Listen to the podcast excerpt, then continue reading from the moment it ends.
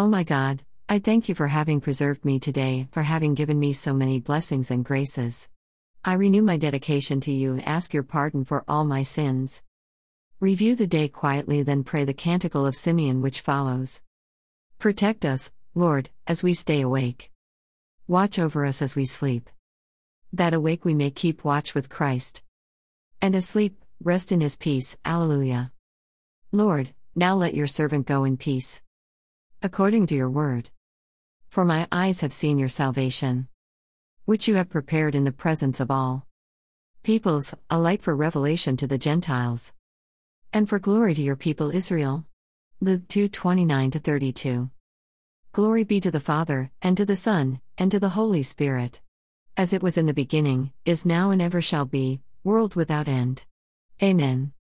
Protect us, Lord, as we stay awake. Watch over us as we sleep. That awake we may keep watch with Christ. And asleep, rest in his peace. Alleluia.